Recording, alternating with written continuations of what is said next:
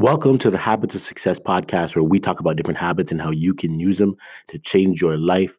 My name is Ian Warner. I'm your host, and today we're going to be talking about competition versus cooperation. Now, as an athlete um, and someone who grew up spending years playing sports, um, football, and uh, especially track, just because track is an, more of an individual sport, it's, it's very much more every man for himself. I definitely gravitated and picked up on competition and being able to compete very easily. And uh, the the the the thing with competition is it's simply knowing that there's someone else who's trying to take what you want, and you have to beat them.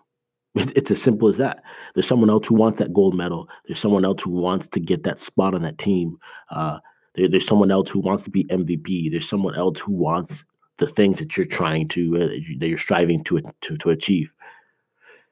But the issue and why I think this is so important is because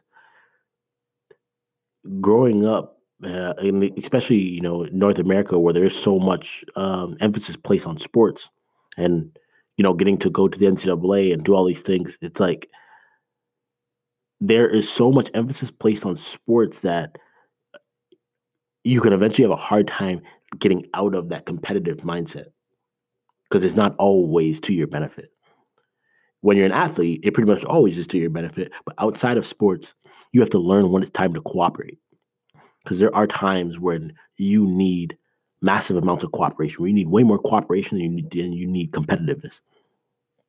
Now, at, it, as an athlete, there are times when it's very obvious that you have to cooperate. You have a coach, you have to cooperate with them. If you're on a certain team, you have to cooperate with your teammates to a certain extent. If you have there's like an owner of that team or or, or there's a, a, a, athletic director at that school then there's a certain amount of cooperation that's involved like there's people who you realize you need to cooperate with but it's a small percentage of that sport and most of it is really coming down to competition it's competing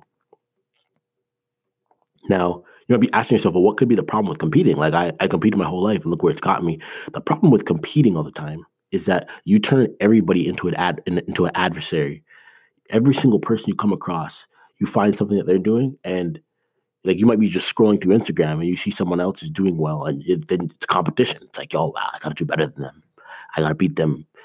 You see someone with a business that is even somewhat similar to it's like, oh my gosh, I gotta destroy them. I gotta find a way to beat them, and that that becomes your your your, your mindset with everything. But when you have a co- cooperative mindset, it's easier to succeed because you're looking for partnerships. You're looking for ways that you can work with people. You're looking for things that you have in common. Uh, you're looking to actually build relationships and build connections. Uh, when you when you look to cooperate, uh, you put other people before yourself, and you start thinking about how you can serve others. When you're competitive, you're just thinking about how you can get better. But the only way to really cooperate with someone at a high level is to serve them. Is to figure out well, what does this person need? How can I help provide that for them? How can I help them get to where they want to go? And you see that switch in mindset um, is it, it's tough because if you spent your whole life playing sports, this is going to be a hard one for you. But if uh, you can make that switch and you can understand that, wow, like if I can work with this person, I don't have to. I don't have to see them in a negative light. I don't have to destroy them. I don't have to uh, try and one up them. I can just continue staying in my lane and being the best person I can be. And that's what it's really about. Like I think that's where the most joy is found in success when you're not trying to be what everybody else is doing. You're not trying to do what they're doing. You see something that someone else does and you like it and you say, hey, I like that they're doing this. How can I incorporate this into my own journey? How can I incorporate this into being the the best person that I can possibly be? And then you just keep walking forward. And it's not about chasing after them. It's just about acknowledging them and and just showing them love. And and I will I'll tell you what, I think a good sign that um you compete too much is that if you have a hard time complimenting somebody else, like if you go, if, if you see someone from high school doing really well, and you can't just say, "Man, I, I love what what I see going on going on in your life now. You, you you seem happy, you have success, you're doing this and this and, this, and you can't just point out what you see and show them love. It's because you're competing. It's because you don't want to show them love because you want to beat them. You want to have more than them and show them that you're better. Um, and even when you when you say that out loud, it really just comes from a nasty place of of like insecurity and not uh, uh, feeling just confident in who you are. But uh, the the other point when it comes to cooperation, why it, it, it can almost seem counterintuitive because you would think, well, if you're in business, for example, and you see another business uh, trying to do something similar to you, like your automatic response should be to destroy them.